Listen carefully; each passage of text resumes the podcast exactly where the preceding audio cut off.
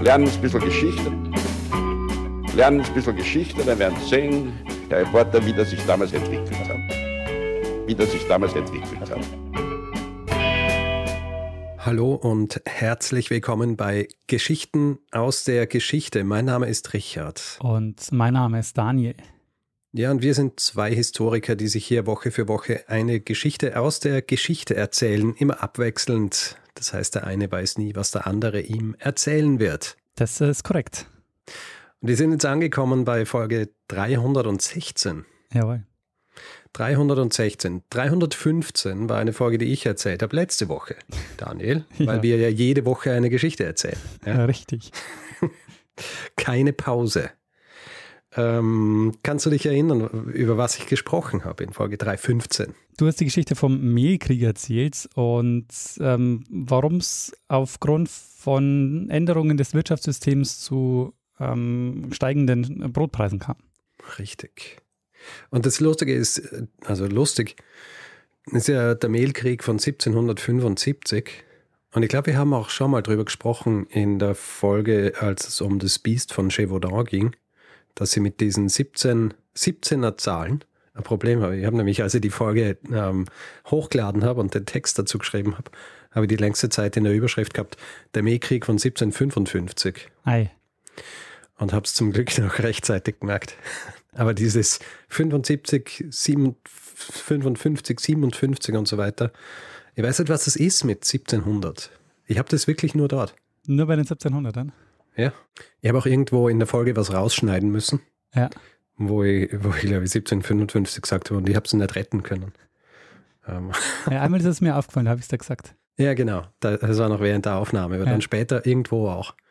Aber, und, und was mir auch aufgefallen ist, ich rede am Schluss nochmal über diesen Pacte de Famine, Ja. also den Hungerpakt.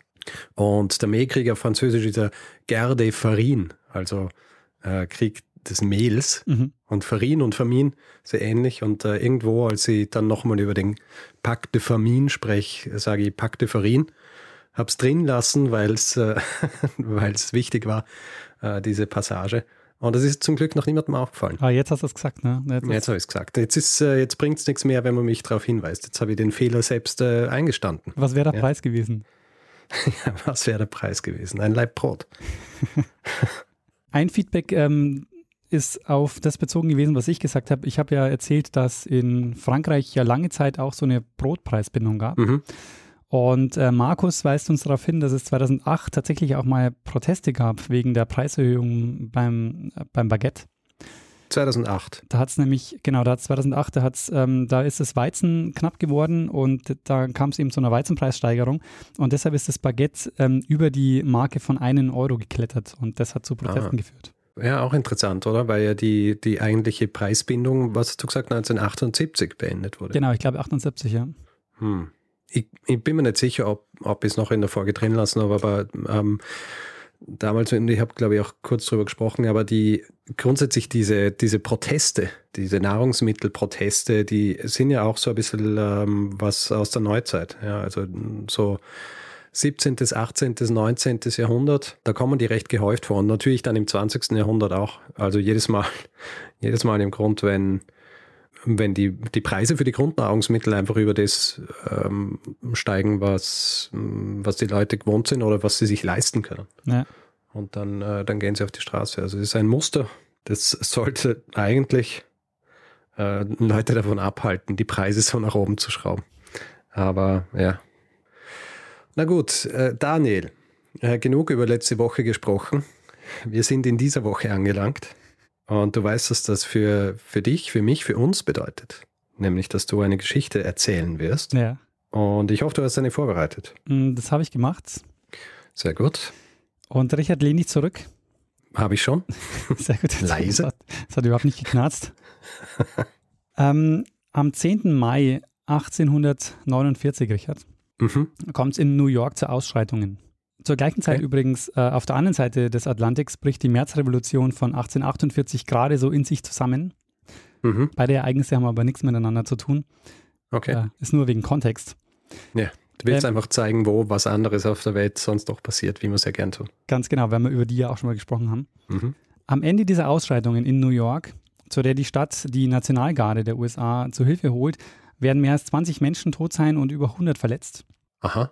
Und es war bis zu diesem Zeitpunkt der tödlichste Aufstand, also mit den meisten zivilen Opfern, seit dem amerikanischen Unabhängigkeitskrieg in den 1770er Jahren. Okay. Auslöser dieser Randale war ein Theaterstück, das an diesem Abend im Astor Opera House aufgeführt wurde. Und es war ein Stück des berühmtesten Dramatikers überhaupt, nämlich äh, William Shakespeare. Ah. Und aufgeführt wurde auch eine seiner berühmtesten Tragödien. Magst du raten? Ähm, Romeo und Julia. Ja, nee. Richard III. Nee. Ähm, pff, ich weiß nicht, sag's. Äh, Macbeth. Ah, Macbeth. Hm. Also war jetzt, war jetzt auch schwierig, aber weil im Grunde sind alle seine Tragödien ja berühmt. Ja, eh. Ähm, Richard, wir sprechen heute über den Astor Place Aufstand, auch bekannt als The Shakespeare Riots.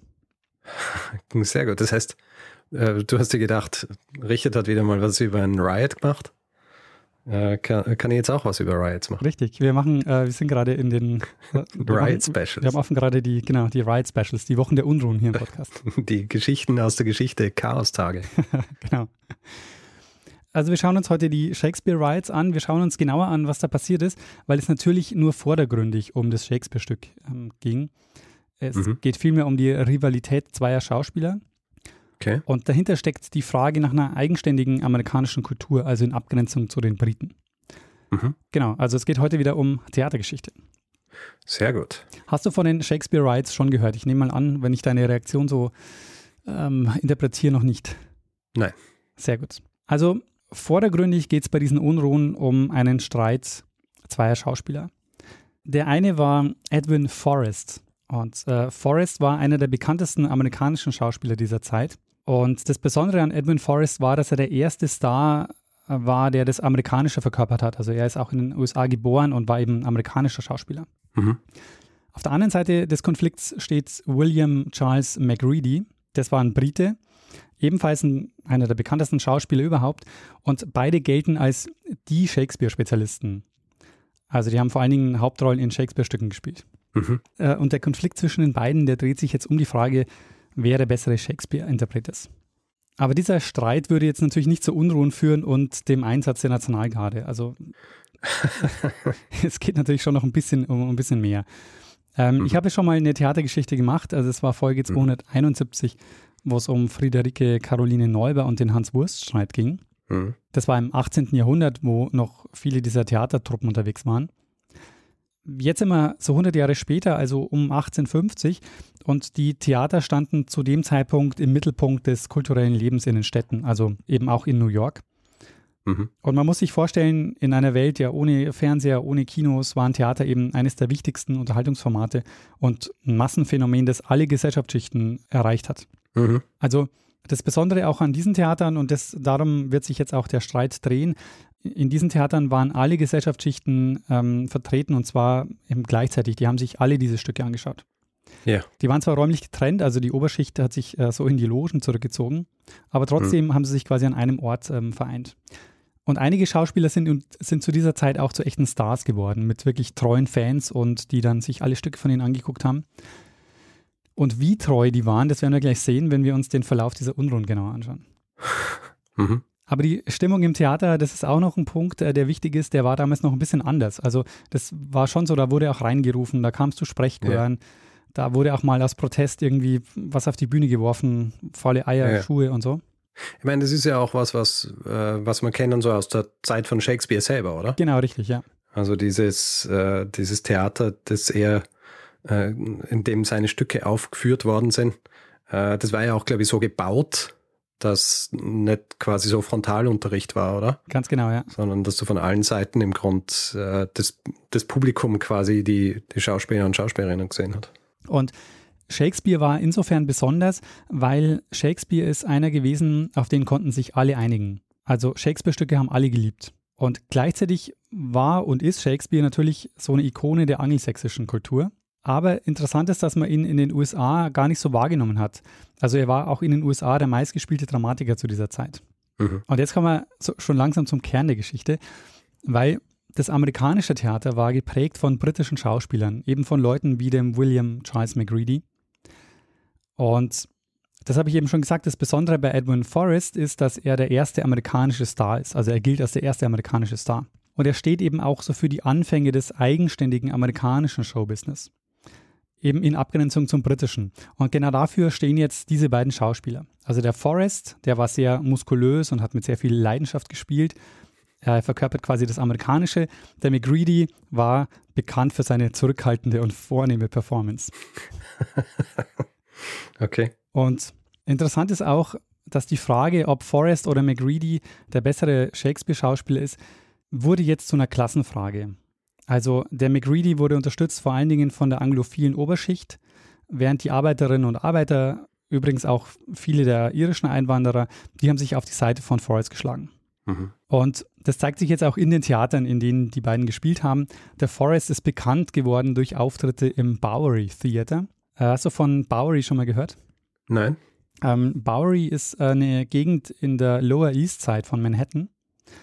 Und das Theater dort, das entwickelt sich zu einem Treffpunkt für viele Einwanderergruppen. Mhm. Und es ist interessanterweise viermal abgebrannt und dann 1929 nicht mehr wieder aufgebaut worden. Okay. Und einen wichtigen Anteil an dieser Geschichte jetzt haben die sogenannten Bowery Boys.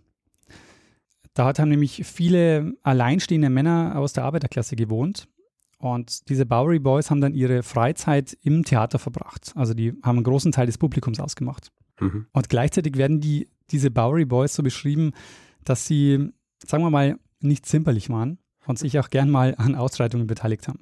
Verstehe, also so Theaterhooligan sofort. Ja, genau, so, so ein bisschen werden die beschrieben. Also, die wurden auch als Soaplocks bezeichnet, wegen der vielen Pomade, die sie im Haar hatten. Und äh, eben, ja, werden immer so ein bisschen als so rüpelhaft beschrieben. Mhm. Und der Forrest ist einmal einer ihrer Stars. Die wohlhabendere Oberschicht ist in ein anderes Theater gegangen, ganz in der Nähe, nämlich in das Astor Opera House oder auch Astor Place Theater. Und es wurde nämlich erst zwei Jahre vor dem Aufstand äh, eröffnet, im Jahr 1847. Und die haben dort ganz explizit auf die Upper Class gezielt. Und zwar, es gab mhm. zum Beispiel einen strengen Dresscode. Es wurde unter anderem verlangt, ähm, dass, dass alle frisch rasierte Gesichter haben. Es gab eine Abendkleidpflicht und es gab die Pflicht zur Samthandschuhen. Ja, das ist ein ziemlicher, ein ziemlicher Dresscode, oder? Wenn dir sogar gesagt wird, wie du dein, äh, wie du dein Gesichtshaar äh, zu trimmen hast. Ähm, ganz genau, und mit dieser Kleiderordnung, die sie da eingeführt haben, wollten sie natürlich explizit die Bowerys ausschließen. Hm. Und die Bowerys haben das natürlich als Provokation aufgefasst, weil für sie war das Theater eben ein Ort für alle Schichten. Und das war auch so, eine, so ein amerikanisches Grundverständnis, äh, so ein amerikanisch-demokratisches Grundverständnis, dass sozusagen die Theater ein Ort für alle waren. Und da jetzt ausgeschlossen zu werden, haben sie als unamerikanisch und elitär empfunden. Mhm. Und genau dieses Elitäre hat jetzt der McReady verkörpert. Es gibt zum Beispiel einen Tagebucheintrag von ihm, also von McReady, da schreibt er, dass die amerikanischen Schauspieler Barbaren wären, also Barbarians, und dass die auf der Bühne ähm, einen Zitat Hund zum Erbrechen bringen würden.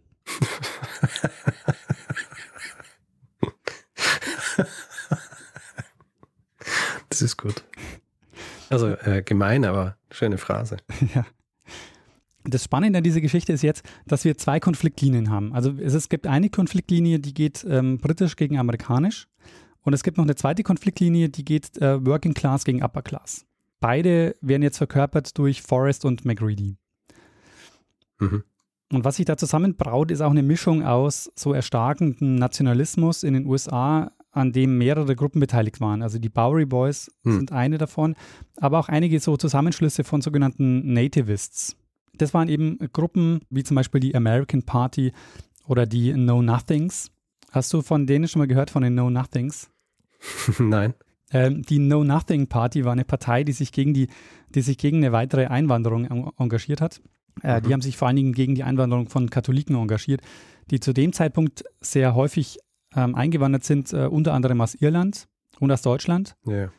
Aus Irland kamen eben sehr viele katholische Einwanderer ähm, und Einwandererinnen ähm, nach, der Great, äh, nach der Great Famine in den 1840er Jahren, mhm. also der großen Hungersnot, die ausgelöst wurde durch die Kartoffelfäule. Und ähm, aus Deutschland kamen eben viele, ähm, wenn du dich erinnerst, an die 48ers, die eben nach der gescheiterten Märzrevolution in Deutschland äh, in die USA ausgewandert sind. Mhm. Und, und Deutsche haben ja auch schon was gemacht in New York. Ähm, äh, genau, und die ähm, Klein Deutschland. Ja, wie hieß das Schiff? Äh, Slow Column. Slocum. Slocum. General Slocum. Ah, das war's genau. Ähm, also und eine dieser Gruppierungen eben, die sich einsetzt als, ähm, die sich eben einsetzt gegen eine weitere Einwanderung, ähm, war eben die Know Nothing Party oder die Know Nothing Partei.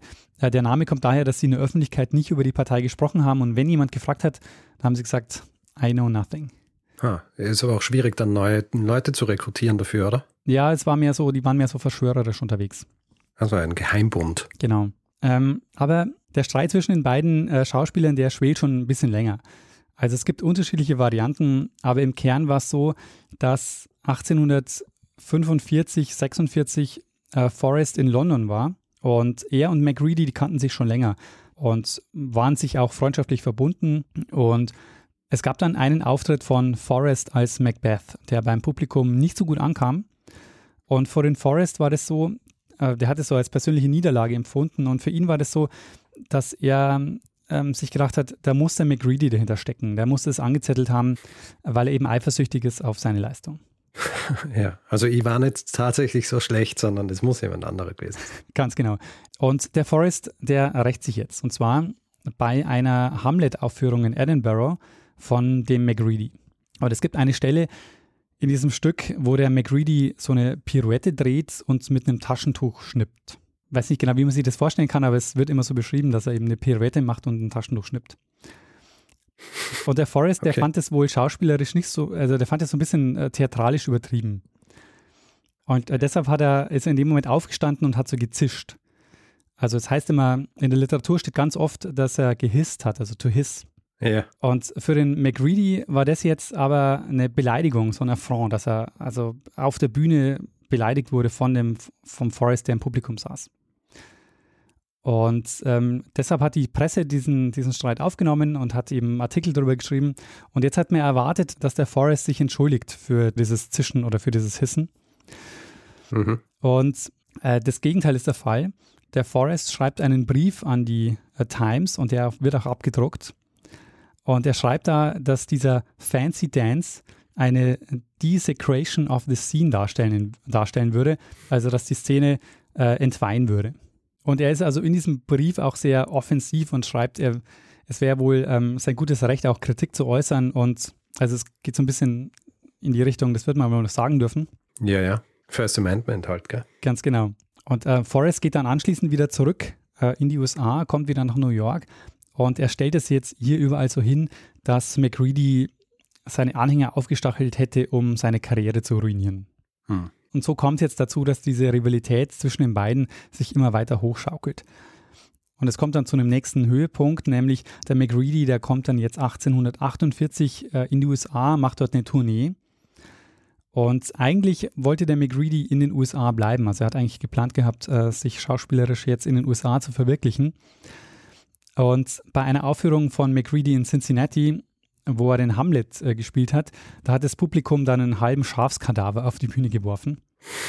Und der Forrest hat den Streit jetzt noch weiter provoziert, indem er zum Beispiel, ähm, als McCready in Philadelphia gespielt hat, an 17 Abenden in naheliegenden Theatern äh, eben auch gespielt hat. Also er hat sich Theater gesucht, die in der Nähe waren und hat dann zeitgleich mhm. am gleichen Abend äh, die Konkurrenzveranstaltung gemacht. Und jeweils natürlich immer behauptet, die Leute sollen zu ihm kommen, weil bei ihm die, weil er die bessere Performance hinlegen würde. Mhm. Die direkte Vorgeschichte des Aufstands beginnt dann am 7. Mai 1849, also drei Tage vor dem Aufstand. An dem Abend kommt es nämlich zu einem Auftritt von McReady in New York, nämlich im Astor, äh, im Astor Opera House, wo McReady die Hauptrolle in Macbeth spielt. Und mhm. es spielt jetzt für, die, ähm, für den Verlauf der Geschichte eigentlich keine Rolle, aber ich würde gerne noch kurz über äh, Macbeth sprechen, weil es auch eines der bekanntesten oder berühmtesten Theaterstücke überhaupt ist.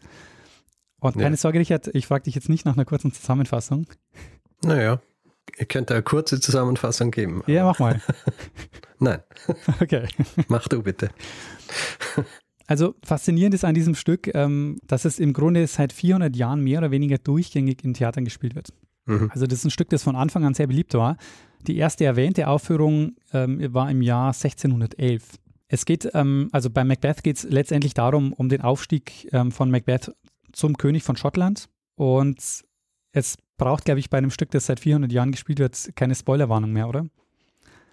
Ich glaube nicht. Ne? Also am Ende ähm, endet das Ganze mit dem Fall von Macbeth. Ja. Dazwischen sterben einige Leute. Genau, dazwischen sterben einige Leute. Unter anderem auch durch seine Hand. Aber so ein paar Besonderheiten. Äh, Macbeth ist mit, ist mit 2350 Versen äh, mit Abstand die kürzeste Tragödie von Shakespeare. Und das ist das Werk von ihm, das am häufigsten in der Schule, in der Schule gelesen wird.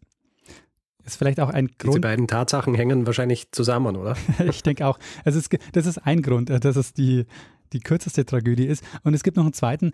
Ähm, es ist vom Handlungsstrang her am wenigsten komplex, weil es ist das einzige Shakespeare-Stück, wo es nur einen Handlungsstrang gibt. Mhm. mhm. Und zu dieser Macbeth-Aufführung am 7. Mai, da ist es jetzt so, dass sich an dem Abend hunderte Unterstützer von Forrest Karten für das äh, erste Opera House gekauft haben. Und die haben jetzt während der Aufführung dafür gesorgt, dass das Stück abgebrochen werden musste. Also die haben faule Eier geworfen äh, und andere Gegenstände auf die Bühne geworfen, haben halt Lärm gemacht ohne Ende und haben gerufen, Go off the stage, you English fool. Und der McReady, der hat jetzt keine Lust mehr. Also der ähm, flüchtet also aus dem, aus dem Theater und er kündigt an, dass er jetzt mit dem nächsten Schiff zurück nach England fährt und dass er überhaupt äh, in den USA nicht mehr auftreten wird, nachdem er ja eigentlich vorhatte, in den USA zu bleiben. Ähm, und das wiederum ruft jetzt die, die Upper Class auf den Plan. Die wollen es nämlich verhindern. Die machen jetzt eine Petition und ähm, ganz viele reiche New Yorker rufen diese Petition ins Leben und äh, die unterstützen den McReady jetzt und es fast 50 Personen unterzeichnen dann diese Petition, die dann auch in den Zeitungen abgedruckt wird, wo sie ihn bitten, dass er noch einmal spielen soll. Und dass sie dafür sorgen werden, dass diesmal die Sicherheit auch gewährleistet ist und er dieses Stück auch zu Ende spielen kann. Mhm. Und es ist unter anderem der Bürgermeister beteiligt. Also der Bürgermeister, der eben auch McReady wirklich auch verspricht, dass er mit Polizeipräsenz dafür sorgt, dass er diesmal den Auftritt auch äh, absolvieren kann. Und so kommt es, dass McReady noch einmal auf der Bühne steht in New York, nämlich am 10. Mai, also drei Tage später, 1849, wieder im Astor Opera House und wieder wird Macbeth aufgeführt. Und Forrest lässt sich jetzt die Provokation nicht nehmen und spielt am selben Abend ein paar Häuser weiter im Broadway Theater ebenfalls Macbeth. Mhm. Um das Astor Place ähm, Theater steht jetzt aber sehr viel Polizei bereit, nämlich ähm, 150 werden im Theater positioniert, 100 stehen draußen und auf der anderen Seite haben aber auch die Forrest-Anhänger mobilisiert. Für sie war das nämlich jetzt eine Provokation, dass McReady nochmal dort auftritt Angestiftet zu dieser ja, Zusammenkunft oder zu den Protesten ähm, haben jetzt unter anderem der Isaiah Reinders und der Ned Buntline. Die haben nicht nur Leute mobilisiert, sondern die haben auch Flugblätter verteilt. Und auf diesen Flugblättern stand Working Man, shall Americans or English rule in this city? In diesem Satz kommen wirklich beide Konfliktlinien auch sehr gut raus. Es geht darum, dass die Working Men sich eben ähm, diesem Protest anschließen sollen und es geht eben wirklich um diesen Streit amerikanisch oder britisch. Sie haben dann auch Freikarten verteilt für die McCready-Aufführung und, die, und sie haben die Verschwörungstheorie in der Stadt verbreitet, dass britische Seeleute in der Nacht die Stadt angreifen werden ähm, und deshalb sollen sie sich eben auch versammeln und mobilisieren. Und äh, das hat funktioniert. Also als das Stück losging, waren 10.000 Leute vor dem Astor Opera House. In einem Aufsatz, den ich gelesen habe, war auch die Rede von bis zu 20.000 Personen. Mhm. Die haben Steine geworfen, sämtliche Fenster äh, demoliert und haben sich erste Gefechte mit der Polizei geliefert. Und ähm, drinnen musste dann auch das Publikum abgeschirmt werden. Es wurden wieder Gegenstände auf die Bühne geworfen, unter anderem Schuhe, Stühle. Und der McGreedy hat das Stück aber unter ja recht widrigen Bedingungen noch zu Ende gespielt. Aber er ist dann so schnell wie es ging ins, ins Hotel geflüchtet. Mhm. Der Polizeichef hat zuvor den Bürgermeister alarmiert und hat äh, ihm zu verstehen gegeben, dass es nicht ausreichen wird, äh, wenn sie, was sie an Polizeikräften in der Stadt haben. Und deshalb reagiert der Bürgermeister, der Caleb äh, Woodhull, der reagiert so, dass er die Nationalgarde ähm, ruft. Und zwar kommt dann das siebte Regiment, das äh, New York, das New York State National Guard. Und die kommen mit Pferden und Artillerie, insgesamt 350 Soldaten. Mhm.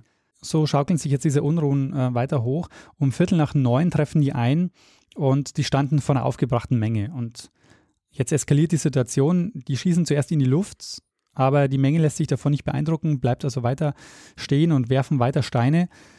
Und ein Augenzeuge sagt später aus, dass es den Befehl gegeben hat, Fire Low, also weil sie eben vorher in die Luft geschossen haben. Mhm. Ob das stimmt, äh, wissen wir nicht, ähm, aber sie haben jetzt tatsächlich in die Menge geschossen. Und so kommt es jetzt eben zu diesen vielen Toten und Verletzten dieser Unruhen. Mehr als 20 Menschen sterben und über 100 werden verletzt. Ja, und nach diesen, nach diesen Schüssen eben äh, in, wirklich in die Menge, ähm, ja, läuft dann eben die Menge auseinander und ähm, der Aufstand löst sich auf. Mhm. Aber zurückbleiben eben ja, über 20 Tote und äh, mehr als 100 Verletzte. Auch am nächsten Tag gab es dann Ausschreitungen. 5000 sind zum Erster Place gegangen und haben gerufen, Burn the Den of the Aristocracy, also brennt sie nieder, die Höhle der Aristokratie. Mhm. Ähm, und es gab tatsächlich wohl auch den Versuch, das Astor Place äh, Theater niederzubrennen. Aber Soldaten haben dann dafür gesorgt, dass sich die Versammlung aufgelöst hat. Mhm. Welche äh, Konsequenzen hat jetzt diese Geschichte? Also es wurden einige Leute vor Gericht gestellt, unter anderem der Reinders mit vier anderen äh, wurde verurteilt, weil ihnen die Flugblätter zugeschrieben wurden. Der mhm. Bandlein wurde zu einem Jahr Haft verurteilt. Der wurde später dann auch noch ein bekannter Journalist und Schriftsteller. Äh, der ist nicht ganz unbeteiligt am Erfolg seines Kumpels William Frederick Cody, den du wahrscheinlich unter einem anderen Namen kennst. William Frederick Cody? Ja. Ähm, nein, also, äh, also nicht den Namen, ja. Genau, kennen tust sicher, aber du kennst ihn als äh, Buffalo Bill. Ah, Buffalo Bill, oder ja, ja, ja. Hey. Also warte mal, Buffalo Bill, ja. Ja. Ein Gericht kam nach den Unruhen zu dem Schluss, dass der Schusswaffeneinsatz durch die Nationalgarde gerechtfertigt war. Das heißt, da wurde niemand belangt. Aber es gab natürlich eine längere öffentliche Debatte darüber, wer jetzt Schuld hat und wie es verhindert hätte werden können. Also hätte zum Beispiel der Forrest den Aufstand verhindern können, wenn er deeskalierend eingegriffen hätte. Oder hätte der Bürgermeister den Auftritt von McReady nicht forcieren dürfen und schon gar nicht eben die Nationalgarde anfordern. Mhm. Ähm, keine unmittelbare Folge des Aufstands, aber langfristig war es so, dass Shakespeare aus der Unterhaltungswelt der Unterschicht äh, verschwunden ist.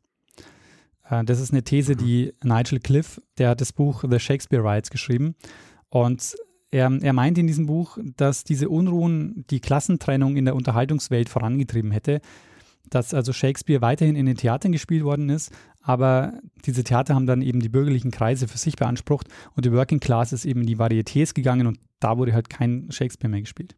Mhm. Diese Klassentrennung in der Unterhaltungswelt, dafür, ähm, ja, das hat eben diese, das haben diese Shakespeare Rights befördert. Mhm. Nach den Krawallen ist das Astor Place Theater bekannt geworden als das Massacre Opera House oder mhm. als, Achtung, äh, jetzt kommt ein Wortwitz, Disaster Place. Ähm, ja. Und naja, den, den Ruf ist es eben nicht losgeworden und deshalb ist es auch kurz darauf geschlossen worden. Also das Gebäude steht auch heute nicht mehr. Da ist, glaube ich, eine Bibliothek danach gebaut worden am Astor Place. Genau, also das hat nur sehr kurz existiert, dieses Astor Place Theater. Hm, das heißt, das Bowery existiert nicht mehr und das Astor auch nicht mehr. Ja, hm. genau, beide Theater gibt es leider nicht mehr. Ähm, und eine Sache vielleicht noch als Konsequenz, du kennst vielleicht den alternativen Namen für Macbeth. Ähm, nein, also glaube nicht. Es gibt nämlich den Aberglauben unter Schauspielerinnen und Schauspieler, dass es Unglück bringt, Macbeth zu sagen. Also im Theater. Okay. Das Stück gilt nämlich als verhext und es ist angeblich schon jede Menge Unglück passiert rund um Macbeth-Aufführungen, unter anderem auch die Astor Place Rides. Und mhm. wenn du also mal ein Stück von Susi Lichtenberg anschaust, die unsere 300 moderiert hat, mhm. und, und, du redest anschließend im Theater noch mit ihr, dann sag lieber nicht Macbeth, sondern mhm. The Scottish Play. Ja, The Scottish Play. Und wenn du es okay. nämlich trotzdem machst, also wenn du Macbeth sagst im Theater, dann musst du ähm, ja. rausgehen und ein Ritual durchführen. es gibt on. unterschiedliche Varianten dieses Rituals, aber eine Variante ist, du musst rausgehen, dich dreimal umdrehen, über die linke Schulter spucken, fluchen und eine Zeile aus einem anderen Shakespeare-Stück rezitieren und dann darfst du wieder rein. Ja, ja, das kriege ich hin. Sehr das gut. würde ich hinkriegen. Ich habe ja, ich habe ja äh, nur einmal, glaube ich, Macbeth gesehen in meinem Leben. Im, äh, im Schauspielhaus hm. in Wien. Eine schöne Aufführung. Recht intim, weil es so klein ist dort. Ja. Aber ja, war gut. Ist auch schon eine Zeit her. Das glaube ich so 15 Jahre oder so her. Ui. Hat wer mitgespielt, den du gekannt hast? Nein, aber es kann sein. Es kann sein, dass die Suse dabei war, also als, als ich es mal angeschaut habe. Es kann aber auch sein, dass sie bei einem anderen Stück dabei war, dass ich dort auch angeschaut habe. Vielleicht bringe ich es durcheinander, aber ja, nein, ich habe niemanden gekannt dort.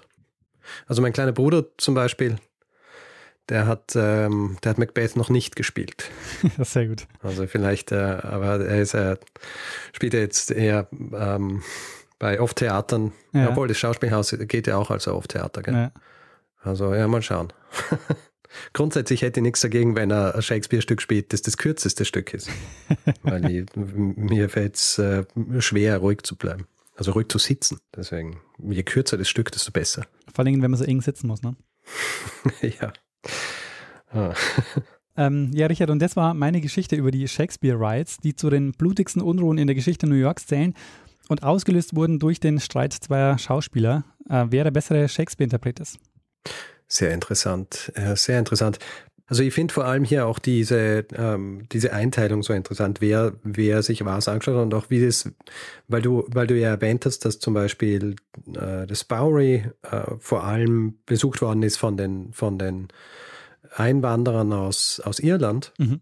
Und dann ergibt es natürlich auch Sinn, dass die nichts übrig haben für den englischen Schauspieler, weil, mm, weißt du, das Verhältnis England-Irland, vor allem direkt nach der, äh, nach der großen irischen Hungersnot, Ja. die ja komplett auf die Kappe der Engländer geht eigentlich. Ja.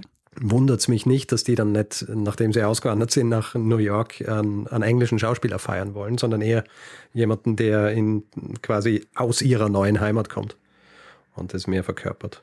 Was ich auch sehr spannend finde, was du nur kurz angesprochen hast, als du über, de, über das Theater gesprochen hast. Und es ist ja auch was, was wir hier, hier gern machen, dass wir versuchen, den, unseren, unserem Publikum so ein bisschen ein Gefühl zu geben für Zeit und was es auch lebensweltmäßig bedeutet. Ja. Und was du eben angesprochen hast, dass das Theater so eine der wenigen Möglichkeiten für Unterhaltung war. Ja.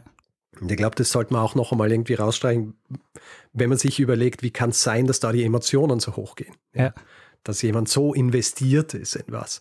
Und äh, ich meine, das ist so, wenn man das eben vergleicht, heutzutage gibt es so viele Möglichkeiten, wie wir uns unterhalten können. Ja, es, äh, jeder kann so viele Bücher lesen, wie es überall Bücher gi- gibt. Man kann sie überall ausleihen. Äh, äh, du, du kannst, machst deinen Fernseher an und kannst aus tausend unterschiedlichen Streaming-Sachen Sachen, äh, schauen. Du kannst Musik hören, wann du willst und all solche Dinge. Und zu jener Zeit, also du musst es einfach vorstellen, wie limitiert es war. Ja. ja. Du hast, ähm, wenn du jetzt sofort Unterhaltung haben wolltest, das ist einfach nicht gegangen. Ja. Das heißt, es waren natürlich schon große Sachen, solche, solche Theaterbesuche und natürlich warst du dann auch entsprechend investiert. Ich meine, du musst dir nur vorstellen, wie heutzutage allein bei irgendwelchen Serien oder so die Diskussionen sind, ja, im Internet, wie die Leute sich gegenseitig befetzen, wenn jemand nicht das, derselben Meinung ist, wie gut oder wie schlecht was ist Ja. und äh, legt es um auf im Grunde nur ein Medium, das diskutiert werden kann, an dem alle teilhaben können. Und dann verstehst du auch, warum solche Dinge passieren können. Ja, das ist ein guter Punkt. Und ähm, das ist eben auch interessant, dass es in dem Fall auch so kulminiert, auch in diesen beiden Schauspielstilen. Weil es wohl tatsächlich so war, dass beide komplett anders äh, gespielt haben. Der eine sehr körperlich und der andere eben sehr britisch zurückhaltend. Äh, und das hat Mhm. eben auch sehr die Leute emotionalisiert ähm, und hat wirklich äh, und hat die Leute wirklich emotionalisiert. Eh, Vor allem, wenn es ja auch so ein bisschen identitätsstiftend ist. Ja? Ja, Also die, welches Theater du besuchst und welchen, welchen Schauspieler du, wessen Schauspieler-Fan du bist, äh, das, äh, das sagt ja auch was über dich aus. Also du, du fühlst dich damit ja dann auch einer Gruppe zugehörig. Und wenn, wenn da dann jemand dagegen spricht, dann, äh, dann greift er nicht nur diesen Schauspieler, sondern auch dich und deine ganze Umgebung an.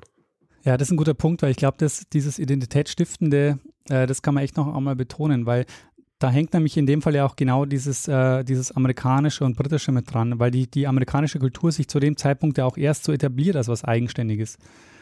In dem Fall auch mit dem eigenen Schauspieler, obwohl sie ja trotzdem noch sozusagen die, die britischen Stücke spielen von Shakespeare. Na, das ist, das ist schon sehr interessant, auch wieder hier zu sehen, wie, wie kurz eigentlich diese Dauer ist, ähm, dieser Dinge, die sich entwickelt haben, die heutzutage für uns so selbstverständlich sind. Also dieses amerikanische Identität, Ja, US-amerikanische Identität versus äh, britische Identität und äh, dass das ja nicht so wahnsinnig lang her ist, ja. Und dass es natürlich auch eine Zeit lang gedauert hat, bis, bis hier, also vor allem jetzt nicht nur auf Theater und so weiter angeschaut, sondern auch so diese, äh, diese Machtposition der USA, das ist ja auch noch nicht so lang, ja. Das passiert ja eigentlich, äh, entwickelt sich ja eigentlich so erst nach dem Ersten Weltkrieg raus. naja, genau, ja. Und ähm, bis dahin war, waren die USA nicht so dieser, auch dieser kulturelle Einfluss, wie wir ihn jetzt bei uns kennen. Ja. ja. Also wie er bei uns, würde ich sagen, in den 80er, 90ern wahrscheinlich seinen Peak gehabt hat und heutzutage ja schon mit viel mehr Gegenwind äh, zu kämpfen hat als, als damals in, in diesen Jahrzehnten. Aber ähm, viel von, von dem, was wir so als gegeben hinnehmen, was die Position der USA angeht, ist sehr jung eigentlich. Ja, absolut. Ich meine, wir haben ja auch die, eine Geschichte gemacht, so den Anfängen Hollywoods. Und das hat ja auch erst relativ spät angefangen. Also das war ja nicht, ist ja nicht so, dass quasi schon immer die, die Filmindustrie und die Kulturindustrie aus den USA eben ähm, uns so beeinflusst. Sehr spannend. Also ich habe schon wieder sehr spannend gesagt. Wir dürfen ja. ja nicht immer spannend sagen. Hochinteressant, Daniel. Eine, eine hochinteressante Geschichte. Ist das ein Hinweis gewesen? Äh, nee, das war kein Hinweis. Ich bin zufällig über das Buch gestolpert, The Shakespeare Rides von Nigel Cliff. Das mhm. mir so, ja, das scheint mir so ein Standardwerk zu sein zu dem Thema äh, das ich auch zur Lektüre empfehlen kann. Und äh, ja, deshalb, ähm, ja, so bin ich ähm, auf das Thema gekommen. Genau. Gut. Daniel, hast du dieser Folge noch etwas hinzuzufügen? Ähm, nee, ich würde sagen, wir können übergehen zum nächsten Teil dieses Podcasts. Gut, dann machen wir den Feedback-Hinweis-Blog. Machen wir das. Wer Feedback geben will zu dieser Folge, kann das per E-Mail machen. Feedback at geschichte.fm kann das auf unserer Website machen, geschichte.fm kann es auf Twitter tun, da ist unser Accountname Geschichte FM, dasselbe auf Facebook. Und wer uns auf Spotify hört, kann uns dort folgen. Und wer uns reviewen will, Sterne vergeben und solche Dinge, kann es zum Beispiel auf Apple Podcasts machen oder panoptikum.io oder grundsätzlich überall, wo Podcasts bewertbar sind. Und wer keine Lust hat, hier in diesem Podcast Werbung zu hören, hat die Möglichkeit, sich via Steady einen Feed zu kaufen für 4 Euro im Monat. Da bekommt ihr auch äh, dann die Folge jeden Mittwochvormittag in euren Podcatcher geliefert, aber eben die Folge ohne Werbung. Ihr findet das Ganze unter geschichte.fm slash steady. Wir bedanken uns in dieser Woche bei Stefan, Dominik, Urs, Gero, Alexander, Mario, Romina, Flores, Martin, Laura, Nils, Solveig, Leo, Chantal, Katharina, Gerard, Johannes, Vincent, Achim, Marcel, Saskia, Annette, Lars, Tobias, Henning, David, Martina, Dorothea, Sascha, Jonas, Christian, Alexander, Eva, Randa, Michael, Martin, Bettina, Christiane, Carsten, Uwe, Sebastian, Alexander, Christopher, Annika, Bastian, Leonie, Elfide, Niklas, Benjamin, Martin, Hannes, Selvin und Carsten. Vielen, vielen Dank für eure Unterstützung. Ja, vielen herzlichen Dank. Tja, Richard, was meinst du? Was soll man machen? Du, ich würde sagen, wir machen einfach das, was wir immer am Ende einer Folge tun, nämlich dem einen das letzte Wort zu geben, der es immer hat. Bruno Kreisky. Lernen ein bisschen Geschichte. Lernen ein bisschen Geschichte, dann werden Sie sehen, Herr Reporter, wie das sich damals entwickelt hat. Wie das sich damals entwickelt hat. Kommt dieses Geräusch von mir oder von dir? So. Warte mal, ich mache bei mir im Mikro leise. Nee, kommt von dir. Ah, es ist, äh, es ist am Fenster. Also es kommt von draußen. Ha, macht wieder jemand. Gott, am Sonntag.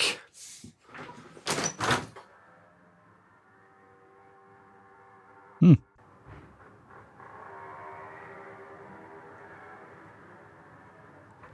Das war so ein Moped. Okay, warte. So, na, warte mal. Es ist noch immer da, warte mal. Na, warte mal, ich schaue schnell in der Wohnung, ob sie irgendwo ist. Ja. Ich glaube, es war die Lüftung. Ja, jetzt lass mich weg, ja, genau. Ja, ja. passt.